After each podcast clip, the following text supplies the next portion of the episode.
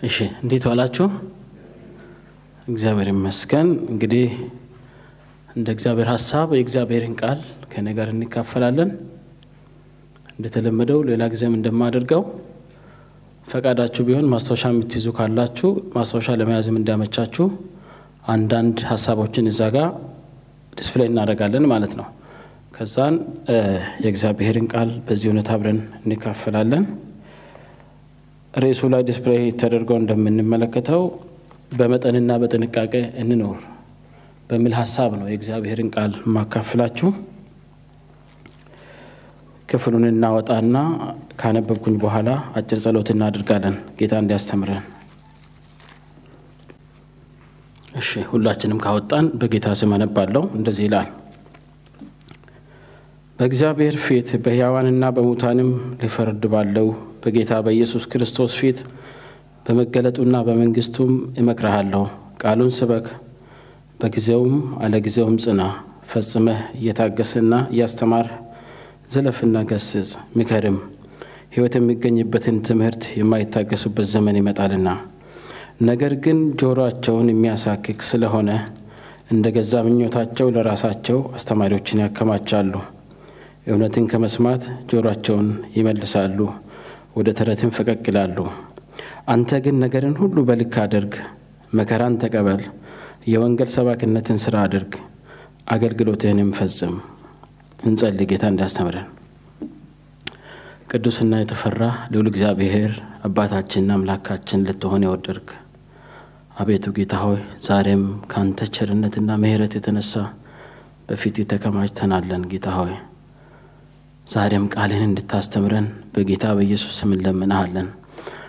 ሆይ በፊትስ ተሰብስበናል፣ ሌላ ምንም ፈልገን አልመጣንም። አቤቱ ጌታ ሆይ አንዳች እንደምትናገረን አምነን በእምነትና በተስፋ በፊት ተከማችተናል። በናዝረቱ በጌታ በኢየሱስ ስም ቃልን እንድትገልጥልን በጌታ በኢየሱስ ስም እኔ እለምንሃለሁ። ወንድሞችን እህቶችን አቤቱ ጌታ ሆይ መስማት የሚችሉበት የውስጥ ጆሮቻቸው ይከፈቱ። እኔም እንደዚሁ ጌታ ሆይ የምናገረውን ቃል ማስተዋል የሚችልበትን አቅምና ጉልበት ስጠኝ። እንድናገርም ጌታ መንፈስ ቅዱስ አግዘኝ። ስለ ሁሉ እናመሰግንሃለን በጌታ በኢየሱስ ስም አሜን። እንግዲህ ዛሬ እንደምትመለከቱት በመጠንና በጥንቃቄ ስለ መኖር ነው የምንነጋገረው። እንደምታውቁት በምንኖርበት ዓለም ላይ ዛሬ ዛሬ ማለት ነው ብዙ ነገሮች፣ መረጃዎች፣ የመረጃዎች ፍሰት ከልክ ያለፈ የሆነበት ነው ሁላችንም እንደምናውቀውና ብዙ የሰው ስራ ውጤቶች የሆኑ scientific የሆኑ የቴክኖሎጂ ውጤቶች አሉ። የሰውን ሕይወት በአንድ በኩል ማቅለላቸው እንዳለ ሆነው በአንድ በኩል ደግሞ ሕይወታችንን more ውጥረት የበዛበት እንዲሆን ያደረጉ ሁኔታዎች እንዳሉ እናውቃለን እና በዓለማችን ላይ በኢኮኖሚ አቅም የተሻለ የሚባሉ አገራት በእነሱ የሚደረጉ ነገሮች ከቴክኖሎጂው የተነሳ አቅም በሌላቸው ሀገራት ላይም ተጽዕኖ ሲያሳድር እንመለከታለን።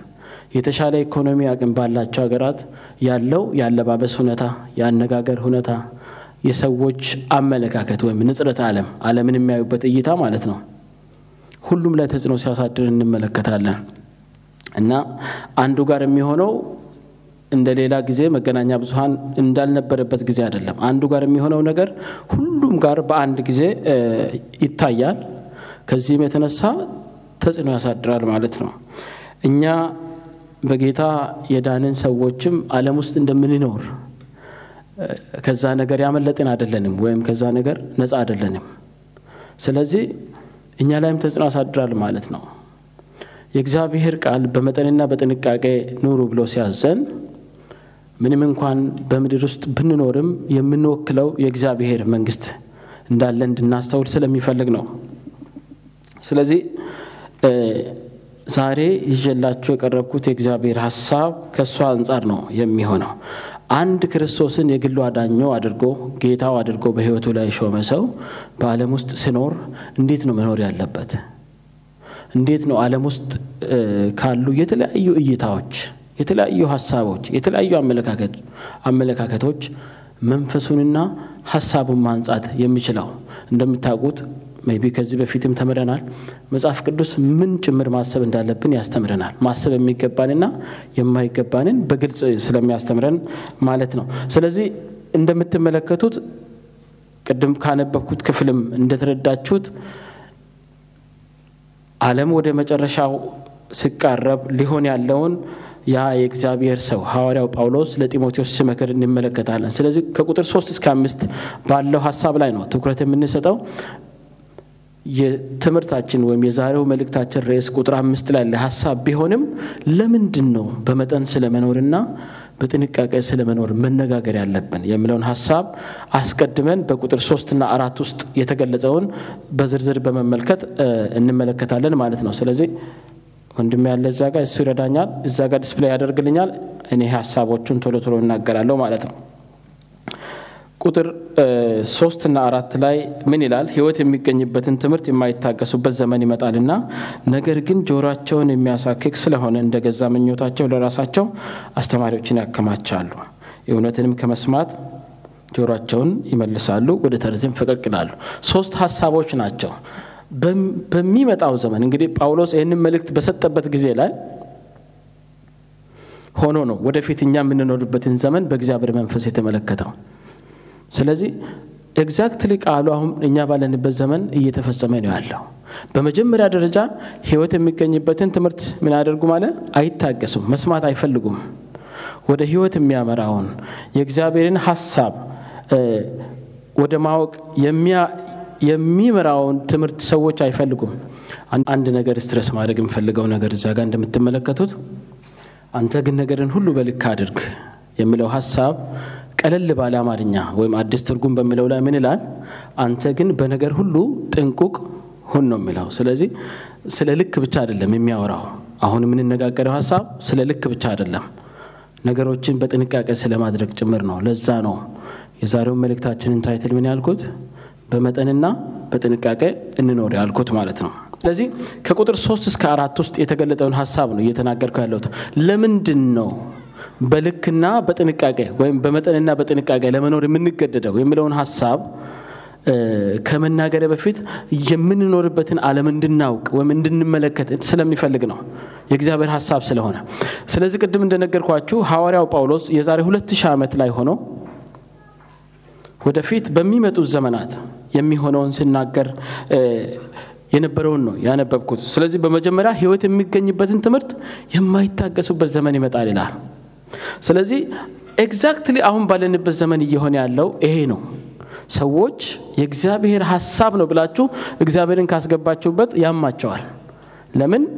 ሕይወት ስለሚገኝበት ዲያብሎስ የቀየሰው ስልት እንደሆነ አምናለሁ። ሰዎችን ከእግዚአብሔር ሕይወት ለማጉደል ሰዎችን ከእግዚአብሔር ሀሳብ ለማራቅና ለዘላለም ሰዎች እንዲጠፉ ለማድረግ ጠላት ምን አደረገ? እግዚአብሔር ለሰው ልጆች ሁሉ የሰጠውን ነፃ ፈቃድ ተጠቅሞ እግዚአብሔርን ከህይወታቸው ፑሽ እንዲያደርጉ በተቻላቸው መጠን እግዚአብሔር የሚል የተጠቀሰበት ወይም የእግዚአብሔርን ሀሳብ የሚያንጸባርቅ ወይም ደግሞ የእግዚአብሔር መመሪያ የሆነውን ሁሉ ለመቃወም ዝግጁ መሆናቸውን ነው የሚያሳየው እና ዘመን ይመጣል ብሎ ነው ጳውሎስ የተናገረው። ግን አሁን በዘመናችን እየሆነ ነው ያለው። ሁለተኛውን ሀሳብ ልናገር። ያለንበት ዘመን ቀጥሎ ባለው ክፍል ላይ ምንድን ነው የሚለው? ቅድም እንዳነበብኩት ነገር ግን ጆሮአቸውን የሚያሳክክ ስለሆነ እንደ ገዛ ምኞታቸው ለራሳቸው አስተማሪዎችን ያከማቻሉ ይላል። ሁለተኛው ሀሳብ የእግዚአብሔርን ሀሳብ ከህይወታቸው ካስወገዱ በኋላ የሚመቻቸውን ነው የሚተኩት፣ በምትኩ ማለት ነው። የእግዚአብሔርን ሀሳብ ሳይሆን ለስሜታቸው የሚመቸውን ለአመለካከታቸው ምቹ የሆነውን ሀሳብ በምትኩ እንደሚተኩ ነው ያ ክፍል የምናገረው። ጆሮአቸውን ስለሚያሳክክ በቃ ለመስማት የሚወዱትን ብቻ ነው የሚሰሙት። ከዛ ውጭ የእግዚአብሔር ሀሳብ የሆነውን በተለይ ስትነግሯቸው፣ ወደ ህይወት የሚመራውን ስትነግሯቸው ምን ይሏቸዋል? judge እያረከኝ ነው። አንተ ማነህ እኔን እንዲህ ልትናገረኝ የምትችል? አንተ ማነህ ህይወትን ልትቆጣጠር ልትመራ የምትፈልግ? ይላሉ። offended ይሆናሉ። በዚሁ ክፍል ሶስተኛ የምንኖርበት ዘመን በሚመለከት ጳውሎስ የተናገረው ምንድን ነው? እውነትን ከመስማት ጆሮአቸውን ይመልሳሉ ይላል። ወደ ተረትም ፈቀቅ ይላሉ። የሆነ ደግሞ ተረት ነክ ነገር ነው focus የሚያደርጉት እንጂ የእግዚአብሔርን ሀሳብ አይደለም። የሚፈልጉትን መስማት አንድ ነገር ነው።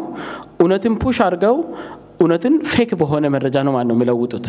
ለእሱ ማሳያ የሚሆን ሁለት ስዕሎችን አስገብቻለሁ። አይምሯችሁ ላይ printed እንዲሆን ስለምፈልግ ነው። እዚህ ጋር display የተደረጉ ነገሮች ከዜና website ኦች ላይ ነው ወይም ከዜና ማሰራጫ ድረገጾች ነው የወሰድኩት። በዚህ በኩል ስነበብ ምን ይላል? ኤቲስት ሱስ ቱ ሪሙቭ ቴን ኮማንድመንትስ ሞኑመንት ፍሮም አሌገኒ ካውንቲ ኮርት ሃውስ ግራውንድስ አሌጋሪ በሚባል ግዛት ልበል ወይም ደግሞ ማዘጋጃ ቤት ልበል፣ ማዘጋጃ ቤቱ ፊት ላይ አስርቱ ትእዛዛት በድንጋይ ላይ ተቀርጸው ከብዙ ዘመናት በፊት ሰዎች እግዚአብሔርን ስለሚያምኑ ያስቀመጡትን አንድ እግዚአብሔር የለም ብሎ የሚያምን ሰው ይህንን ነገር ካላነሳችሁ ብሎ በፍርድ ቤት ከሰሳቸው ነው የሚለው ዜናው ማለት ነው። ስለዚህ ተመልከቱ እንግዲህ ጳውሎስ የዛሬ ሁለት ሺህ ዓመት ላይ ሆነው የተናገረው ሀሳብ ሕይወት የሚገኝበትን ትምህርት የማይታገሱበት ዘመን ይመጣል። አስርቱ ትእዛዛት በድንጋይ ላይ ተጽፈው ቢቀመጡም ባይቀመጡም በሰው ሁሉ ሕሊና ላይ እግዚአብሔር የጻፈው ሕግ ነው። ማንኛችንም እናውቋለን። ይሄ ነገር ከዛ ሪሙቭ ስለተደረገ አይደለም ከሰዎች አእምሮ ሪሙቭ የሚደረገው ግን ማየቱ ራሱ ስለሚያበሳጫቸው፣ ስለሚያሸማቅቃቸው ይነሳልን ብለው የዛን ከተማ ማዘጋጃ ቤት ሲከሱ ነው ይሄ ዜናው የሚዘረዝረው ማለት ነው። በዚህ በኩል ያለውን ደግሞ ስትመለከቱ clergy members say thank God for abortion providers in Ohio በኦሃዮ ውስጥ የቤተ ክርስቲያን አገልጋዮች የሆኑት ህፃናትን ስለሚገሉና ውርጃን ስለሚፈጽሙ ሰዎች እግዚአብሔር የተመሰገነ ይሁን ብለው የአቦርሽን ክሊኒክን ሄደው በጸሎት ለመክፈት ይሄ የውርጃ ውርጃ የሚካሄድበትን ማዕከል በጸሎት ለመክፈትና በዛ እግዚአብሔርን ሲያመሰግኑ ነው ዜናው የሚያሳየው ማለት ነው። እና እዛ ጋር ስትመለከቷቸው የክህነት ልብስ ተክህነው የለበሱ ሰዎች ይታያቸዋል ብዬ አስባለሁ። እነዚህ ነገሮች የዛሬ ሁለት ዓመት በኦክቶበር 2015 የሆኑ ነገሮች ናቸው። አሁን ደግሞ በዚህ ባለፈው ወር ጃንዋሪ 17ም ተመሳሳይ ነገር አይቻለሁ። እዚህ ጋር include አላረኩም እንጂ የሃይማኖት ተቋማትን እንወክላለን የሚሉ ከሀያ በላይ ሰዎች ሄደው ደግሞ ሲያትል በሚባል ዋሽንግተን አቅራቢያ ባለ ከተማ ውስጥ ሌላ ደግሞ የውርጃን ማዕከል በጸሎት መርቀው ሲከፍቱት የሚያሳይ ሌላ ዜናም ሰምቻለሁ። just አንብቤ ያለው ማለት ነው website ላይ ባለፈው January ውስጥ የሆነው ከተወሰኑ ሳምንታት በፊት ማለት ነው። ስለዚህ ተመልከቱ፣ atheist ኦቹ እግዚአብሔር እግዚአብሔር የሚል ነገር ሰዎችን በስርዓት እንዲሄዱ የሚያደርግ ማንኛውንም ነገር አስወግዱልን ሲሉ እነዚህ ደግሞ exactly ለጆሯቸው የሚመቸውን ነገር መስማት ሲፈልጉ ተመልከቱ። እግዚአብሔርን አምናለሁ እያሉ በአንድ በኩል እግዚአብሔርን እወክላለሁ እያሉ እዚህ መስቀል ያለባቸው ልብሰ ተክህነው የለበሱ ሁሉ ነበሩ። ያው ፎቶ በከፊል ስለተቆረጠ አይታያቸው፣ ግን የወከሉት ሞትን ነው እንጂ ህይወትን አይደለም። የ abortion የውርጃ የሚፈጸምበትን ማዕከል በጸሎት ለመክፈትና ዜናው ምን ብሎ ነው የዘገበው? ውርጃን ስለሚፈጽሙ ሰዎች ወይም ያንን አገልግሎት ስለሚሰጡ ሰዎች እግዚአብሔር ይመስገን ብለዋል ብሎ ነው ዜናው title አድርገው የጻፈ ማለት ነው። እና ተመልከቱ ሰዎች ምን ያህል ለነሱ ሚስማማ ለስሜታቸው ሚስማማ እንግዲህ ያው ቤተሰብን እንደግፋለን፣ የሴቶችን ምርጫ እንደግፋለን ይላል። ሌሎች የያዟቸው banner ኦች አይነበቡም እንጂ pro-choice pro-family የሚሉ ነገሮች የተጻፉባቸው ናቸው። ስለዚህ የእግዚአብሔርን ሀሳብ ቢቃወምም ግን ምን አድርገውታል ማለት ነው? ለስሜታቸው እንዲመች አድርገው modify አድርገውታል የእግዚአብሔርን ሀሳብ ማለት ነው። እሺ ቀጥሎ ያለውን slide ታሳይናል። እዚህ ጋር ደግሞ ሶስተኛውን ሀሳብ የሚወክል slide ነው የምትመለከቱት። የምታነቡ ከሆነ ምንድን ነው የሚለው Houston Houston's Greater Church of Lucifer opening on Halloween ይላል። ይህም በ2015 የሆነ ነው። በ2015 ሃሎዊን በዓል eve ላይ የታላቁ ሉሲፈር church የሚል ተከፍቷል እና ይሄንን እዚህ ጋር ሰውየው ለ CBN News ታውቃላችሁ፣ Christian Broadcasting Network ላይ ቃለ መጠይቅ ሲያደርግ ነው ይሄ ሰውዬ ከቸርቹ ዋና ቃል አቀባይ ጋር ማለት ነው። እና በጣም ያስቃል። እየሆነ ያለው ተመልከቱ። ይሄ ደግሞ ምንን ይወክላል? ሰዎች እውነትን ገፍተው በእውነት ምትክ ተረት የሚመስል ነገር ያንን more ሲቀበሉ ነው የምትመለከቱት። እና በቃለ መጠይቁ ላይ ሰዎቹ ምንድን ነው mention ያደረጉት? ምንድን ነው የምታመልኩት? እስኪ ስለ እምነት philosophy ያችሁ ወይም ፍልስፍናችሁ ንገሩን ሲባሉ እኛ ምንም የተለየ ነገር አናመልክም፣ አምላክ ነኝ የሚል ልሰገድለት የሚፈልግ ማንኛውንም ነገር መቃወም ነው አላማችን። ሰውን ወደ አምላክ position ከፍ ማድረግ ነው አላማችን ብለው ነው ቃለ መጠይቁ ላይ እንግዲህ ሄዳችሁ website ኡ ጋር ማየት ትችላላችሁ። ዝም ብላችሁ ጉግል ካደረጋችሁ ታገኛላችሁ። በ opposite ኡ የምትመለከቱት በሉስፈር ስም ስለተከፈተው church ደግሞ church opens to protest ይላል። እዛው አቅራቢያ ላይ ካቶሊኮችና ሌሎች ክርስትና እምነት ተከታዮች ተሰብስበው ያንን የሉስፈር church መከፈቱን የሚቃወሙ ሰዎች ናቸውና መፈክሮችን እንደያዙ ያሳያል። point ኡ ግን ገብቷችኋል ብዬ አስባለሁ። የምንኖርበት ዘመን ጳውሎስ የዛሬ 2000 ዓመት ላይ ሆኖ የተመለከተው ዘመን exactly እኔና እናንተ የምንኖርበት ዘመን ለመሆኑ ማሳያ ነው። እነዚህን ሶስቱን ያቀበልኳችሁ የመጀመሪያው ህይወት የሚገኝበትን አይታገሱም ሰዎች ያንን በተቻላቸው መጠን push ለማድረግ ይሞክራሉ። ከመማሪያ መጽሐፍቶች የእግዚአብሔር ስም የሚጠቀስበትን በሙሉ ሪሙቭ ተደርጓል። በአውሮፓም ብትሉ በአሜሪካ ማለት ነው። ቀጥሎ ደግሞ እንዳያችኋቸው ነው የእግዚአብሔርን ሀሳብ ለእነሱ በሚመች መልኩ እግዚአብሔር ህይወትን አታጥፋ እያለ ህይወትን ስለሚያጠፉ እግዚአብሔር የተመሰገነ ይሁን ብለው ሄደው እጅ ለእጅ ተያይዘው ሲጸልዩ በጣም የሚቀፍ ነገር ሌሎቹ ደግሞ ተረትን መርጠዋል። እሱ ብቻ አይደለም።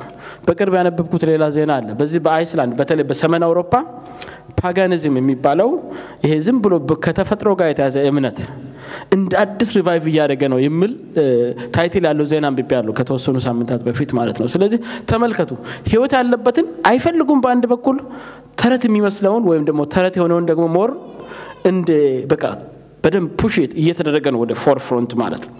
ስለዚህ የምንኖረው እንዲህ ባለ ዘመን ውስጥ ነው ልላችሁ ፈልጌ ነው የእግዚአብሔር ቃል እንደተናገረው በእንዲህ አይነት ውስጥ በእንዲህ አይነት ዘመን ውስጥ ለሚኖር ሰው የእግዚአብሔር ቃል ምንድን ነው እያለ ያለው? አንተ ግን አንቺ ግን ነገርን ሁሉ በልክ አድርግ። መከራን መቀበል ቢያስፈልግ መከራን ተቀበል። የወንጌል ሰባኪነትን ስራ አድርግ። ህይወት የሚገኝበትን ሀሳብ የእግዚአብሔር መልእክት ከመናገር ወደኋላ አንልም ማለት ነው። ዋጋ ያስከፍላል መከራን እንድንቀበል ሊያስገደን ይችላል ግን ዝም ማለት አይኖርብንም ነው ፖይንቱ። ስለዚህ ዛሬ አራት ነጥቦችን ከእግዚአብሔር ቃል ልሰጣችሁ መጥቻለሁ። ለምንድን ነው ነገርን ሁሉ በመጠንና በልክ ማድረግ ያለብን? የእግዚአብሔር ቃል ነገርን በመጠንና በልክ ስለማድረግ ምን ይላል? ምን ይረዳናል ብሎ ነው የሚያስተምረን የሚለውን ሀሳብ ነው የምንመለከተው። ስለዚህ የመጀመሪያውን ሀሳብ ቶሎ ብለን እንመለከታለን። የመጀመሪያው ሀሳብ እዚ ጋር ቀጥሎ ያለው ነው እንደምትመለከቱት በጸሎት ከጌታ ጋር ጊዜ ለማሳለፍ ነገርን በመጠንና በጥንቃቄ ማድረግ ግዴታ ነው። ነገርን በልክ ማናደርግ ከሆነ ጊዜ የለንም። ይህንን ሲል ያያችሁ ትኖራላችሁ በጣም ቆይቷል። ማህበራዊ ሚዲያ ላይ ከተበተነ በጣም የቆየ ነው። አራት ዓመት አምስት ዓመትም የቆየ ሊሆን ይችላል። ምንድን ነው የምታስተውሉት? ከሴሉ በመጀመሪያው ተራ ቁጥር አንድ ላይ ቴክኖሎጂው የቤተሰብን ሁሉ attention ከመውጣጠሩ በፊት ሁሉም ምን አድርገዋል? ህፃኑም አባትም እናትም ቤት ውስጥ ያለ ሁሉ ተንበርክኮ እየጸለየ ነው የምትመለከቱት። ቀጥሎ ባለውስ? እንዲያውም ሲፎግሩን ውሻ ጭምር እንትን እንደያዘ አስመስለው ነው ያቀረቡትና አይወክለንም ይሄ ነገር አትጠራጠሩ። እኔ ያለሁበት at least እዚህ ቆሜ የእግዚአብሔርን ቃል እየነገርኳችሁ ያለሁት እኔ ራሴ በጣም ይመለከተኛል። ስለዚህ የመጀመሪያውን ከእግዚአብሔር ቃል ላሳያቸው የፈለግኩት ለምንድን ነው ነገርን በመጠን በልክ በጥንቃቄ ማድረግ አለብን ቀጥሎ ያለውን ስላይድ አሳያል ምንድን ነው የሚለው እግዚአብሔር ሀሳብ? ከጸሎት ማለት በጸሎት በጌታ ፊት ለማሳለፍ የተቀሩት ነገሮች በሙሉ በመጠንና በልክ መሆን አለባቸው። አለበለዚያ አይቻልም በፍጹም አይቻልም። ያው እንደምታውቁት በዚህ ምድር ላይ እንደነገርኳችሁ ነው። ነገሮችን በልክ ከማናደርግ ከሆነ ነገሮች ልክ የላቸውም። ለምን? ፍላጎታችን ሳይንሱም እንደሚያሳየው ሆን ብለን ካልገደብ ነው ወይም ሞት መጥተው ካልገላገለን በስተቀር ነገሮች ልካቸው አይታወቅም። በተለይ በፍላጎት ደረጃ ማለት ነው። ስለዚህ በግራም የምንፈልገዋለ በቀኝም የምንፈልገዋለ ፊት ለፊትም የምንፈልገዋለ የምንፈልጋቸውን ነገሮች አግኝተን አንረካም ልክ አገኘን ትንሽ ደስታን ይሰጠናል። ከዛ በኋላ ደስታው ያልቅበትና ቀጥሎ የተሻለ ማሰብ መፈለግ እንጀምራለን። ስለዚህ እግዚአብሔር ቃል ምን ይላል? የነገር ሁሉ መጨረሻ ቀርበዋል። ቅድም እንደነገርኳችሁ ነው። የምንኖርበት ዘመን ሐዋርያው ጳውሎስ የዛሬ ሁለት ሺህ ላይ ቆሞ የተመለከተው ዘመን ከሆነ ቃሉም እንደምናገረው የነገር ሁሉ መጨረሻ መቅረቡን ነው የሚያሳየው። ስለዚህ እንግዲህ እንደ ባለ አእምሮ አስቡ ይላል። ዝም ብላችሁ ተውጣችሁ እዛ ውስጥ እንድንቀመጥ አይደለም ከዘመኑ ጋር ዝም ብለን እንድንነዳ አይደለም የእግዚአብሔር ሀሳብ የእግዚአብሔር ሀሳብ ምንድን ነው ትጸልዩም ዘንድ በመጠን ኑሩ ይላል። ለመጸለይ ነገሮችን በልክ ማድረግ አስፈላጊ ነው። ለመጸለይ ሌሎች ነገሮች በሙሉ ልክ ልበጅላቸው ይገባል ማለት ነው በአጭሩ። ቅድም ያሳየኋችሁን ስዕል አስቡ። ምን ያህል ላይፌ ላይ ተጽዕኖ እንዳለው። ስልኮቻችን ላይ ያለው ኢንተርኔት በቤታችን ያለው ኮምፒውተር ላይ ያለው ኢንተርኔት እጆቻችን ላይ ባሉ ዛሬ ዛሬ መጽሐፍ ቅዱስ እንኳን አንይዝም። ለምን ስልካችን ላይ አለ በሚል ሂሳብ ማለት ነው ግን የምር እናነባዋለን I doubt that እጠራጠራለሁ ምክንያቱም እኔ ራሴ ስልኬ ላይ ብዙ አይነት Bible አለ ግን ስልኬ ላይ ብዙም የማንበብ እድሉን እያገኘው አይደለም የታሰበው ምናልባትም እግዚአብሔር ይባርካቸው ስልኩ ላይ እንዲኖረን ያደረጉ ሰዎች በሄድንበት ሁሉ እንድናነብ ይመስለኛል። ነገር ግን ጭራሽ ዋናውን ያስጣለን። ማንኛችንም ትዝ ብሎን አናነበውም። ይልቁኑ ማህበራዊ ድረገጾችን ነው visit የምናደርገው። ከዛም ገና ከማየታችን ወደምንሄድበት ደርሰናል። እንወርዳለን። ስራ ከሆነ እንሰራለን። ከስራ ስንወጣስ አሁንም ወደ እነሱ ነው የምንሄደው። ምን አዲስ ነገር አለ? ሰዎች ምን እየተናገሩ ነው? ዜናው ምን እያለ ነው? ጓደኞች ምን እያደረጉ ነው? ነገሮች በልክ ካልተደረጉ አደጋ ላይ ነን። ቀጥሎ የተጠቀሰው የእኔ ትኩረት ባይሆንም የቸርቻችን የአመቱ መሪ ጥቅስ ነው ብሎ ፓስተር ሁሉ የሚያነባት ነች። ቀጥሎ እዛው ክፍል ላይ ምን ይላል? ፍቅር የኃጢአትን ብዛት ይሸፍናልና ከሁሉ በፊት እርስ በርሳችሁ አጥብቃችሁ ተዋደዱ። even እርስ በርስ ለመያያዝና ለመዋደድ ምን ያስፈልጋል? የተቀሩትን ነገሮች በግል ህይወታችን ያሉ ነገሮችን መመጠን በልክ ማድረግ ያስፈልጋል። እኔ continuous የራስን ህይወት ብቻ እየኖርኩ ቢሆን እንደነገርኳችሁ ልኩ ስለማይታወቅ እንዲሁ እንደባከንኩ እንደተንከራተትኩ እድሜን ጨርሼ እሰናበታለሁ ማለት ነው። ከሌሎቻችሁ ጋር ምንም ግንኙነት ማድረግ አልችል አብሬያችሁ የእግዚአብሔርን ሀሳብ መካፈል አልችል። በጣም አስቸጋሪ ነው። ግን ትልቁና ዋናው ነገር እንድትይዙልኝ የሚፈልገው የእግዚአብሔር ቃል እንደሚያዘን ትጸልዩም ዘንድ በመጠን ኑሩ ይላል። ነገሮች በልክ ካልሆኑ መጸለይ አይቻልም። ይሄ ሁላችንም በህይወታችን የምናውቀው ነው። መናገርም አይገባም። ግን የእግዚአብሔር ቃል ስለሆነ ከምንኖርበት ዘመን አንጻር የግድ መነጋገር ስላለብን ነው። በዚህ ግርግርና ቆሻሻ በሆነ ሀሳብ በተሞላ ዓለም ውስጥ ደግሞ ካልጸለይን ከእግዚአብሔር የመስማት እድል አይኖረንም። ካልጸለይን እግዚአብሔር በቃሉ በኩል እንኳን መገለጥ ሊሰጠን አይችልም። ስለዚህ በእግዚአብሔር ፊት ጊዜ ለማሳለፍ የእግዚአብሔርን ሀሳብ ለመስማት ለማብላላት የእግዚአብሔርን ቃል እንኳን ለመረዳት ጸሎት ያስፈልጋል። ለመጸለይ ነገር ሁሉ በልክ መሆን አለበት ነው የእግዚአብሔር ቃል የምለን።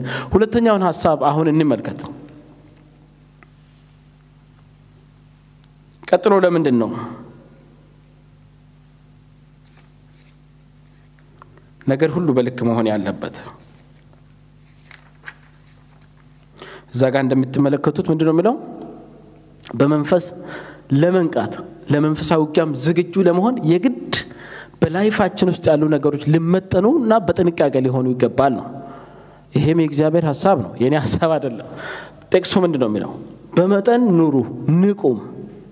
ለመንቃት የተቀሩት ነገሮች መመጠን አለባቸው። ይሄ ንቃት ከእንቅልፍ ስለ መነሳት አይደለም እያወራ ያለው በመንፈስ ንቁ ለመሆን ላይ በመንፈሳዊ ዓለም ውስጥ እየሆነ ያለውን ውጊያ ለመረዳት የግድ በስጋዊ ዓለም ውስጥ ለዕለት ተዕለት ኑሯችን የምናደርጋቸው ነገሮች ምን ሊሆኑ ይገባል?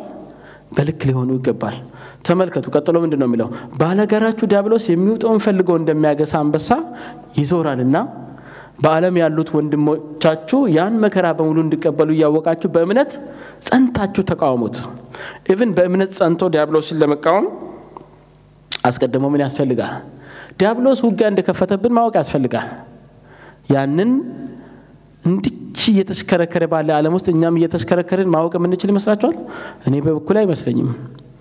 ሌላ ጊዜ ለተወሰኑ ወዳጆቼ ተናግሬያለሁ። ሁላችንም በመንፈስ ንቁ አይደለንም።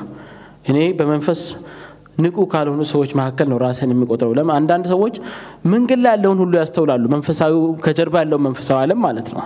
እኔ ብዙም ወደሚሄድበት መሄድ ነው፣ ከሚሄድበት መምጣት ነው።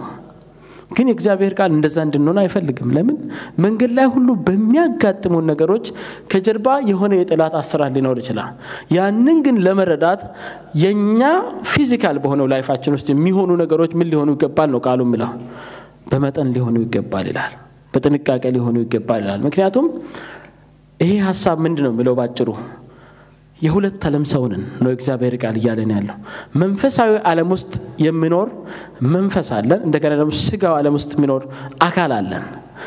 የስጋው ማንነታችን ካልተመጠነ በመንፈሳዊ ዓለም ውስጥ ያለው ማንነታችን ማድረግ የሚገባውን ማድረግ አይችልም። ስለዚህ ይህንን በደንብ እንድናስተውል እግዚአብሔር ይፈልጋል። በመጠን ኑሩ፣ ንቁም። ለምንድን ነው መንቃት ያለብን? ውጊያ አለብን። ካልነቃን ውጊያ እንዳለብን ራሱ ማወቅ አንችልም።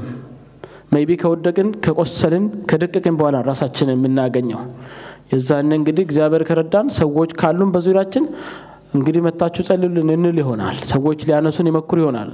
ግን የእግዚአብሔር ሀሳብ እሱ አይደለም። primary የእግዚአብሔር ሀሳብ እኛ ራሳችን ህይወታችንን እንደ እግዚአብሔር ቃል መጥነን በጥንቃቄ እያደረግን ንቁ እንድንሆን ነው።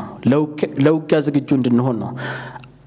ጸንተን ለመቃወም ዲያብሎስን በህይወታችን ላይ የሚሸርበውን ሴራ ሁሉ ለመለየት ከኛ የሚጠበቀው አንድና አንድ ነገር ነገሮችን በልክና በጥንቃቄ ማድረግ እንደሆነ የእግዚአብሔር ቃል እዛ ጋር እንደተመለከት ነው ያስረዳል ማለት ነው። ሶስተኛውን ሀሳብ እንመልከት። ለምንድን ነው በመጠንና በጥንቃቄ መኖር ያለብን? እዛ ጋር እንደተገለጠው የጌታን መገለጥ መጠባበቅ የምንችለው ነገሮች በልክ ሲሆኑ ብቻ ነው። ምን ያህል ዝግጁ ነን? ታስታውስ እንደሆነ የዛሬ ሳምንት ፓስተር እዚህ ጋር ቆመው ሲያስተምር ይህንን ሀሳብ በተወሰነ መልኩ ነካክቶታል። ስንቶቻችን የክርስቶስን ዳግም መምጣት እየጠበቅን ነው? ጌታ ድንገት ይመጣል ወይም ደግሞ ድንገት ይጠራናል። መቼ ወደ ጌታ እንደምንሄድ አናቅም። እሺ የጌታ መምጣት ሩቅ ነው ብላችሁ ብዙ ምክንያት ሊደረድሩ ትችሉ ይሆናል። ወንጌል አልተዳረሰም፣ እንዲህ እንዲህ ያልሆነ ብዙ በቃ criteria ዎቹን ያው ከ Bible እያነበብን አይ ገና ነው ጊዜ አለ ልንችል ይሆናል። ነገር ግን የእኛስ መሄድ ይታወቃል ወይ? ድንገት አይደል? ድንገት ነው አይደል? ሰው ከዚህ ዓለም ወደሚቀጥለው ዓለም የሚያልፈው። በእኛ ማህበረሰብ ባህል ሰው ሞት የሚለውን ቋንቋ አይጠቀሙም። ተለወጠ ወይም አለፈ የሚለውን ቋንቋ ስለሚጠቀሙ ወደሆነ ዓለም እንደተሸጋገረ ይረዳሉ ማለት ነው። እንደዛው ተረዱልኝ። ጌታ የጌታ መገለጥ ሩቅ ቢሆን እኛ ወደ እሱ የምንሰበሰብበትና ፊቱ የምንቆምበት ደግሞ ሩቅ አይደለም። anytime ህይወታችን ሊያልፍ ይችላል። anytime የ life expectancy ያችንን አይተን ወይም ደግሞ የእድሜ ጣሪያ የዚህ ሀገር የምንኖርበትን ሀገር የእድሜ ጣሪያ አይታችሁ አይ በዚህ አካሄድ ይህን ያክል ይቀረኛል እንዳትሉ፣ እሱ ሌላ ጉዳይ ነው። ወደ ጌታ ለመሄድ ማንም ነው የሚሄደው። ምክንያቱም ቀኖቻችን በእሱ መጽሐፍ እንደተጻፉ የእግዚአብሔር ቃል ይናገራል። ስለዚህ ምን ልንሆን ይገባል? የጌታን መምጣት በጉጉት ለመጠባበቅ ነገሮቻችን በልክ ሊሆኑ ይገባል። እዛ ጋር ምንድን ነው የሚለው? የልቦናችሁን ወገብ ታጥቃችሁና በመጠን ኖራችሁ ኢየሱስ ክርስቶስ ሲገለጥ የምታገኙትን ጸጋ ፈጽማችሁ ተስፋ አድርጉ። እንደምታዘዙ ልጆች ባለማወቃችሁ አስቀድመው የኖራችሁበት ምኞት አትከተሉ። ስለዚህ ነገርን በልክ ስታደርጉ ብልጭ ያልላችሁን ወይም ሰው ጋር ያያችሁት ያማራችሁን ሁሉ ታደርጋላችሁ ማለት አይደለም ማለት ነው። ምኞቶች አሉ ፊዚካሊ ኃጢአት ያልሆኑ የሚያስፈልጉን ነገሮች። የእግዚአብሔር ቃል ግን ምን እያለ ነው? ቅድሚያ መስጠት ያለብን ከጌታ ጋር ላለን relationship ከጌታ ጋር ላለን ግንኙነት ነው። ሁለት side አለው ብዬ አስባለሁ። የጌታ መገለጥ ማለት ነው። የእሱ በአካል ዳግመኛ ወደ እኛ መምጣትንም ሊወክል ይችላል። እንደገና ደግሞ በህይወታችን የእሱ ክብር በሙላት መገለጥና ለሌላው መታየትን ሊወክል ይችላል ብዬ አምናለሁ እኔ personally ማለት ነው። ስለዚህ ለምንድን ነው የጌታን መገለጥ በተስፋ መጠባበቅ ያለብን? ክርስቶስ በህይወታችን ሲገለጥ ከኛ ያለፈ ነገር ስለሚሆን ነው። እንግዲህ ሁለተኛውን ሳይድ እንውሰድ። እዚሁ ምድር ላይ ያለን ጌታ በህይወታችን ምን ሊሆን ይገባል? ሊገለጥ ይገባል። እሱን ራሱ ተስፋ ልናደርግ ይገባል። በእኔ ህይወት ክርስቶስ ሲታይ፣ የሰዎች ህይወት በእኔ ህይወት ሲነካ፣ እግዚአብሔርን ወደ ማወቅ ሲመጡ ሰዎች ይሄ ሊያጓጓን ይገባል፣ እንደ ተስፋ ማለት ነው። ክርስቶስ በእኔ ውስጥ ሙሉ ሊሆን ይገባል። መልኩ ሊታይ ይገባል። በእኔ ህይወት በኩል አልፎ የሌላን ጨለማ ውስጥ ያለን ሰው ህይወት ሊለውጥ ይገባል። ይሄ ራሱ ትልቅ ተስፋ ነው። በምድር በተሰጠኝ ዕድሜ ክርስቶስ በእኔ ህይወት ይገለጥ የምለውን መጓጓት አለብን። ሁለተኛው ደግሞ እኛ ራሳችን እሱ መጥቶ በቃ ከዚህ ዓለም system የሚገላግለን ቀን ማለት ነው። ስለዚህ ወደ ሁለቱም ያስኬዳል። በምድር ላለን ህይወትም የጌታን መገለጥ እለት ዕለት በህይወታችን ዛሬ ክርስቶስ በእኔ ህይወት እየታየ ነው፣ ነገ እየታየ ነው የምለውን ትልቅ ነገር ነው። ልሰመርበት የሚገባ ነው። ጌታ አሁን በሚኖረን ህይወት በምድር ላይ ባለን ህይወት በቀን ቀን ወይም በዕለት ተዕለት ህይወታችን እንዲገለጥ ልንጓጓና ልንሰራ ይገባል። የምንሰራው ምንድን ነው ከተባለ ልክ አሁን እንደተባለው አንደኛ የልቦናችንን ወገብ መታጠቅ አለብን። ታስታውሳላችሁ፣ ከዚህ በፊት ስለ ልቦና ወገብ አውርቻችኋለሁ እና ሲል ሁሉ አሳይቻችሁ ነበር። በመካከለኛው ምስራቅ ሰዎች እንደ ቀሚስ ያለ ልብስ ስለሚለብሱ ስራ መስራት ቢኖርባቸው እንዲህ ተዝረክርከው መስራት ስለማይችሉ ሰብሰብ አድርገው እንዴት እንደምታጠቁ አሳይቻቸዋለሁ በስዕሉ። ሀሳባችን ሰብሰብ ይበል ነው እግዚአብሔር እያለ ያለው። በሁለተኛ ደረጃ ሀሳብ ብቻ አይደለም መሰብሰብ ያለበት አሁን ዛሬ እያሰመርንበት ያለው ሀሳብ ጭምር መኖር አለበት። ነገሮች በመጠን በልክ መሆን አለባቸው ነው የሚለው እግዚአብሔር ቃል። ጌታ ይርዳን። እኔ እንዲያውም ለዚህ ማሳያ የማርታና የማርያምን ሕይወት አሰብኩኝ። ማርታና ማርያም ጌታ መጣ ወደ ሕይወታቸው። እንደምታውቁት ታሪኩን ብዙ ማስፋት ማብራራት አይኖርብኝም። ማርታና ማርያም የሚባሉ ጌታ በጣም የሚወዳቸው ነበሩ። በታሪክ በመጽሐፍ ቅዱስ ላይ በተጻፈልን ማለት ነው። አንድ ቀን ጌታ ድንገት ወደ ቤታቸው መጣ። ጌታ ወደ ቤታቸው ሲመጣ ሁለቱ የመረጡት ምርጫ የሚገርም ነው። የተለያየ ሆኖ ነው የተገኘው። ማርታ ልክ ጌታ እንደመጣ እንግዳ መጥቶብኛል ብላ ፈጠን ብላ ጌታን ያስደስታል የምትለውን ሁሉ ይህንንም ስትነካ ወደዛም ስትሮጥ ከኩሽና ወደ ሳሎን ከሳሎን ወደ መኝታ ከመኝታ ክፍል ትሽከረክራለች፣ ትባክናለች፣ busy ሆነች። ማርታ ግን ከጌታ ልትሰማ በእግሩ አጠገብ ተቀምጣ ነበር ይላል። ያችኛዋ ደግሞ የመረጠችው ምርጫ ሌላ ነበር። ከጌታ ሰምታ ነው ማድረግ የምትፈልገው። at least ምንድን ነው ፍላጎቱ መጀመሪያ ብሰማው ይሻላል ብላ የተሻለ ምርጫ ነው የመረጠችው። አሁን ከሁለቱ ማን ነው ነገርን በመጠንና በልክ ያደረገው ካላችሁት፣ ለዛሬው ትምህርታችን ከዛ ውስጥ የምንወስደው point ምንድን ነው? ጌታ በኋላ evaluate ሲያደርጋቸው ማርታ አንቺ በብዙ ትጨነቂያለሽ አለ፣ ደግሞም አለ፣ busy ነሽ፣ ተወጣጥረሻል በአገልግሎት አላት። ግን የሚያስፈልገው ጥቂት ወይም አንድ ነው አለ ጌታ። ስለዚህ ትልቁና ዋናው ነገር ነገሮችን በልክ ማድረግ ነው። ጌታ ምን ይፈልጋል የምለው ማወቅ አለብን። ዛሬ ጌታ የሚፈልገውን ሀሳብ ነው እንደ እግዚአብሔር መንፈስ ሀሳብ እየነገርኳቸው ያለት። ጌታ ከንና ከእናንተ የሚፈልገው ነገሮችን በልክ እንድናደርግና ተረጋግተን እንድንሰማው ነው። ተረጋግተን እንድንሰማው ነው እንጂ ጌታን ያስደስተዋል ብለን ወደዚህም ወደዛም እንድንሮጥ አይደለም። በአገልግሎት ቢዚ መሆን ጌታን አያስደስትም እያልኩ አይደለም። ጌታ ራሱ ግን ምን አለ? የሚያስፈልገው ጥቂት ወይም አንድ ነገር ነው አለ። እሱ ምንድን ነው? ማርያም የመረጠችው ምርጫ ነው አለ። ማርያም ምን ነበር የመረጠችው? ጌታ ከጌታ ጋር ጊዜ ማሳለፍ፣ የእሱን ስሜት መረዳት፣ የእሱን ፍላጎት መረዳት፣ ከዛ ተነስቶ ጌታ ማገልገልን ነው ማርያም የመረጠችው። ማርታ ግን ጌታ ወደ ሕይወቷ ብቅ ስላለ ብቻ ቶሎ ብላ ከጌታ ሳሰማ ያስደስተዋል የምትለውን ሁሉ ስታደርግ ነው የተገኘችው። ስለዚህ አገልግሎቶቻችን እንኳን ባዶ እንዳይሆንብን ነገሮች በልክና በመጠን ሊሆኑ ይገባል ነው እግዚአብሔር ቃል የምለው። ስለ ማርታና ስለ ማርያም ታሪክ ምናልባት ሀሳቡ ከየት እንደመጣ ሄዳችሁ በኋላ ማንበብ የምትፈልጉ ካላችሁ ሉቃስ ወንጌል ምዕራፍ አስር ላይ ያለ ሀሳብ ነው ከቁጥር 38 እስከ መጨረሻ ማለት ነው። ስለዚህ በሶስተኛ ደረጃ ለምንድን ነው በመጠንና በጥንቃቄ መኖር ያለብን ካላችሁ የጌታን መገለጥ መጠባበቅ እንዳለብን የእግዚአብሔር ቃል ይናገራል። ጌታ በሕይወታችንም ተገልጦ ስራ ሊሰራ ይገባል። እንደገና ደግሞ የእሱን በአካል ዳግም ወደዚህ ምድር መምጣትም ሊያጓጓንና በጥንቃቄና በዝግጅት ልንጠብቀው ይገባል። ያንን ለማድረግ ግን አሁን የእግዚአብሔር ቃል ምን እያለን ነው? ነገርን በመጠን በልክ በጥንቃቄ ማድረግ አለብን ነው የሚለን። ጌታ ይባረክ። ዛሬ እንደ ሌላ ጊዜ አይደለም፣ ቶሎ ነው የሚጨርሰው። ለምን አላበዛባችሁም፣ ሀሳቡ እንዳይበታተንባችሁ ግን እንድናስብ ፈልጋል። የመጨረሻውን ሀሳብ ልናገር። ለምንድን ነው በመጠንና በጥንቃቄ መኖር ያለብን ከተባለ እዛ ጋር እንዳያችሁት የብርሃንን ሕይወት ለመኖር የተጠራንበትን የብርሃንን ሕይወት ለመኖር የግድ ነገሮች ሊመጠኑ ይገባል። ከክርስቶስ የተቀበልነው የብርሃን ሕይወት ነው። ክርስቶስ እኔ የሕይወት ብርሃን ነኝ አለ። ደግሞ ቆይቶ እናንተ ራሳችሁ የዓለም ብርሃን ናችሁ አለ። ከሱ ጋር ሕይወት ከተካፈልን የእሱ ሕይወት በእኛ ውስጥም ሆኖ ደግሞ ጨለማ ውስጥ ላሉት ማብራት አለበት። አይደለም እንዴ? ስለዚህ ሕይወታችን ክርስቶስን እንዲያሳይ ጨለማ ውስጥ ላሉት እንድበራ ካስፈለገ ነገሮች በልክና በመጠን መሆን አለባቸው። ብርሃን ባለበት የሁሉም ነገር ምንነት ገሃድ ይወጣል። መልኩም ብትሉ፣ ቅርጹም ብትሉ፣ ቀለሙም ብትሉ ማወቅ ይቻላል።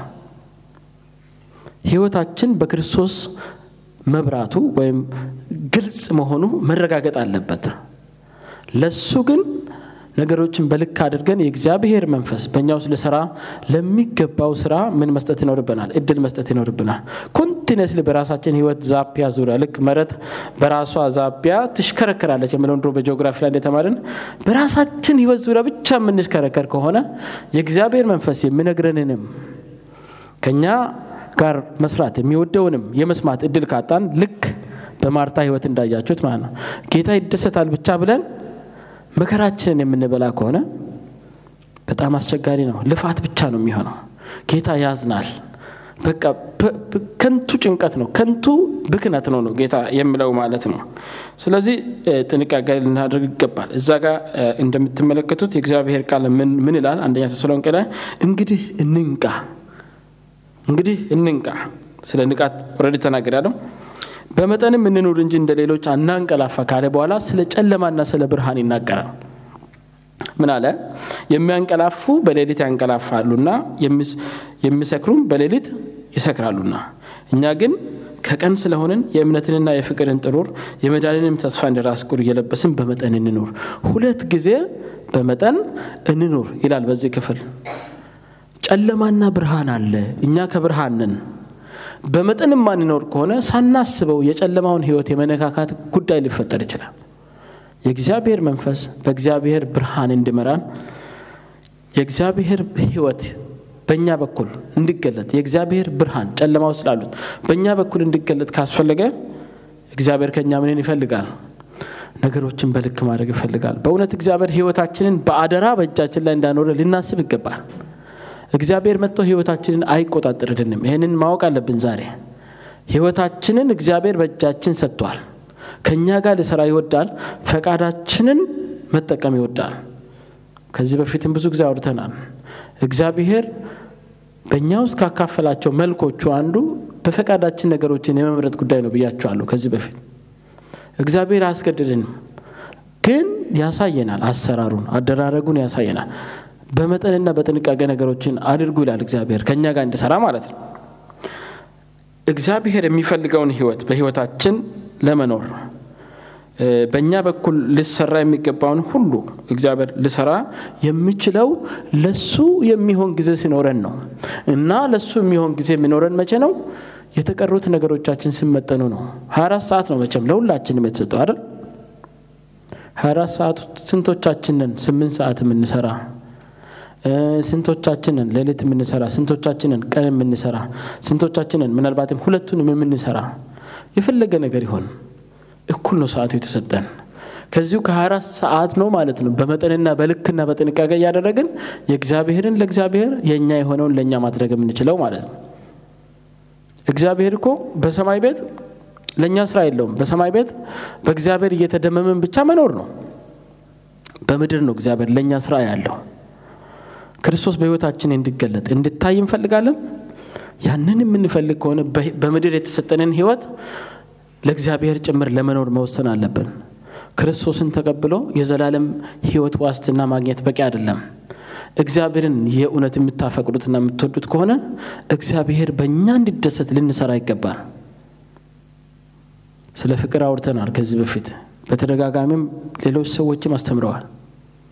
እግዚአብሔርን የምናፈቅረው ከሆነ ከፍርሃት ካልሆነ የምንገዛው የምታፈቅሩትን ሰው ለማስደሰት ምን ያህል እንደምትለፉ ሁላችንም እናውቃለን፣ ራሰን ጨምሮ ማለት ነው። በፍቅር ላይ የተመሰረተ አብሮነትን ይፈልጋል እግዚአብሔር። ተገደን ከእሱ ጋር ጊዜ እንድናሳልፍ እግዚአብሔር አይፈልግም። ስለዚህ እግዚአብሔር ያካፍለን የብርሃን ህይወት አለ። እኔ ብርሃን ነኝ አለ እግዚአብሔር። ከዛን ወደ እሱ ስንጠጋ ከእሱ ጋር ያለን ህብረታችን ሲስተካከል፣ connection ኑ ሲስተካከል እግዚአብሔር ህይወቱን በእኛ ውስጥ አካፈለ። የእኛ ህይወት አሁን የእግዚአብሔርን ህይወት ማሳየት ይችላል። የእኛ ህይወት የእግዚአብሔርን ብርሃን ጨለማ ውስጥ ላሉት ማሳየት ይችላል፣ እንደ እግዚአብሔር ቃል ማለት ነው። ስለዚህ ዋናው ነገር ግን ከኛ የሚጠበቀው ምንድን ነው? ለእግዚአብሔር የሚሆን ጊዜ ያስፈልገናል። ለእግዚአብሔር የሚሆን ጊዜ ያስፈልገናል። ምናልባትም እግዚአብሔርን እያገለገልን ለእግዚአብሔር ጊዜ አተን ይሁን እንደ ማርታ ማለት ነው። ጌታ ዛሬ ነቃ እያደረገን ነው። በመንፈሳችን እንድንነቃ ምንድን ነው የሚያስፈልገው? በእውነት ከእግዚአብሔር ጋር ለመሄድ የሚያስፈልገው ጌታ እንዳለው አንድና ጥቂት ነው፣ እሱም መስማት። እሱን ከሰማን ምን እንደሚፈልግ ዛሬ ምን እንደሚፈልግ ነገ በምድር በሰጠን ህይወት እግዚአብሔር ከእኔ ከእያንዳንዳችን ምን እንደሚጠብቅ ምን ያደርጋል ያሳውቀናል።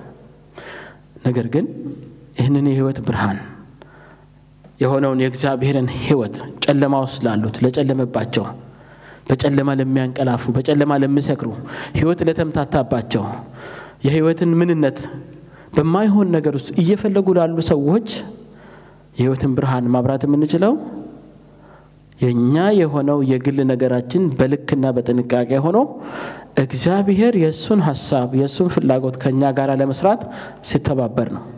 ስለዚህ አሁን እናጠቃለሁ። እንደነገርኳችሁ ዛሬ ማሳጠር አለብን። እናጠቃለሁ። የጨረስን ነው ሰዓታችንንም ራሳችንን እንድንጠይቅ ፈልጋለሁ። አራት ነገሮችን ነው የተናገርኩት። ተስፋ አደርጋለሁ ከዚህ በፊት ስትሄዱ ቢያንስ የተወሰኑት በአይምሯችሁ ላይ ቀርተው እንደምትሄዱ መጀመሪያ ላይ ያነሳሁትን ሀሳብ እንደዚህ ጥያቄ አድርገው ራሳችንን እንጠይቀው። የጸሎት ህይወቴ ምን ይመስላል? የጸሎት ህይወቴ ምን ይመስላል? ምን ያህል ጸልያለሁ? አውቃለሁ ሁላችንም ካለብን የህይወት ውጥንቅጥ የህይወት ሽክርክርት የተነሳ ምን ያህል እንደምንጸልይ ሁላችንም ራሳችንን እናውቃለን። ረዥም ጊዜ በእግዚአብሔር ፊት ስለ መጸለይ አይደለም እየጠየኳችሁ ያለሁት። በእውነት እግዚአብሔር በእንቅስቃሴያችሁ ከእናንተ ጋር እንደሚሆን አውቃችሁ በቃ ስራ ቦታ ሲሄድ እግዚአብሔር ከእኔ ጋር ምን ይስራ ብላችሁ እግዚአብሔርን ታማክራላችሁ ወይ? ስትንቀሳቀሱ ወደ መዝናኛ ስፍራ መሄድ ሊሆን ይችላል። የትም ቦታ ሄዱ። እኔ ሁል ጊዜ የምናገረው ነገር አለኝ። አንዳንድ ሰዎች ባለማወቅ ይሆን የህይወት ፍልስፍናቸው ይሆን አይገባኝም። ክርስቲያን ሁለት ህይወት እንዳለው የሚያስቡ ሰዎች አሉ። ሴኩላር ወይም ምድራዊና መንፈሳዊ ብለው ይከፍላሉ። ክርስቲያን ሁሉ ነገሩ የጌታ ነው። መንፈሱ ከእግዚአብሔር ጋር connection ዳግም የፈጠረና ዳግም የተወለደ ሁሉ ሁሉ ነገሩ መንፈሳዊ ነው። በከፊል መንፈሳዊ ብሎ ነገር አይሰራም። በክርስቶስ ዳግም ከተወለድን የእኛ የሆነ ሁሉ ውስጥ ማን አለበት? ጌታ አለበት። ብትዝናኑ፣ በቤታችሁ ነገር ብታደርጉ፣ በሰፈራችሁ ነገር ብታደርጉ፣ መንፈሳዊ የሚል title በተሰጣቸው የቤተ ክርስቲያን አገልግሎቶች ውስጥ ብትሳተፉ ልዩነት የለውም ለእኔ። ሙሉ ህይወታችን የማን ሆኗል? already የጌታ ሆኗል። ስለዚህ ጸሎት ወሳኝ ነው። ከእግዚአብሔር ለመስማት የግድ እግዚአብሔርን ማናገር ያስፈልጋል። ignore የምታደርጉት ሰው የሚያናገራችሁ ይመስላችኋል? የማታወሩት በተደጋጋሚ የማታወሩት ሰው እናንተን የሚናገርበት ምክንያት የለውም። to be honest ይሄ በሰው ለብል ነው እየነገርኳቸው ያለሁት። እግዚአብሔርንም ፈልገ ነው ደጋግመን የማናወራው ከሆነ እሱ ዝም ብሎ ሀሳቡን ወደ እኛ የሚያቀብልበት ምንም ምክንያት የለውም። እንደማንፈልገው ተደርጎ ስለሚቆጠር ማለት ነው። ስለዚህ የጸሎት ህይወቴ እንዴት ነው? የጸሎት ህይወቴ ላይ ችግር ካለ ስለዚህ ነገሮቼ በልክ አይደሉም ማለት ነው። የተሰጠኝን 24 ሰዓት እግዚአብሔር በሚፈልገው መንገድ እየተጠቀምኩበት አይደለም። እድሜያችን በአደራ የተቀበልነው ከሆነ እያንዳንዱ የእድሜያችን ክፍል 24 ሰዓቷ በአደራ የተሰጠችን እንደሆነ ልናስብ ይገባል። ብዙም ጊዜ ምን አደርጋለሁ? ሁሌ አላስታውስም፣ አንዳንድ እረሳለሁ፣ ግን አብዛኛውን ጊዜ ትዝ ይለኛል። ስነጋ አስባለሁ። በቃ አሁን እግዚአብሔር 24 ሰዓት ሰጥቶኛል፣ የሆነ ነገር በእኔ ህይወት መስራት አስቧል ማለት ዛሬ ብዬ እላለሁ። ምክንያቱም እኔ ብዙ ጓደኞች አሉኝ በእኔ እድሜ የሞቱ ላይ እስከ አምና ድረስ ነግሬያቸዋለሁ፣ አልፎ አልፎ ብዬ አስባለሁ። በእኔ እድሜ ያለ ሰው ላለመሞት ምንም ዋስትና የለውም። ስለዚህ እኔ እድሜ ሲጨምርልኝ okay አሁን 24 ሰጥቶኛል፣ ዛሬ ነቅቻለሁ፣ በጤና ነኝ። ስለዚህ እግዚአብሔር ከእኔ ጋር መስራት የሚፈልገው ነገር አለ ማለት ነው ብዬ አስባለሁ። ነገሬ ግን በልክ መሆኑ መጣራት አለበት። የጸሎት ህይወታችን እንደገና ሊፈተሽ ይገባል። ሁለተኛውን ጥያቄ እንጠይቅ ራሳችንን።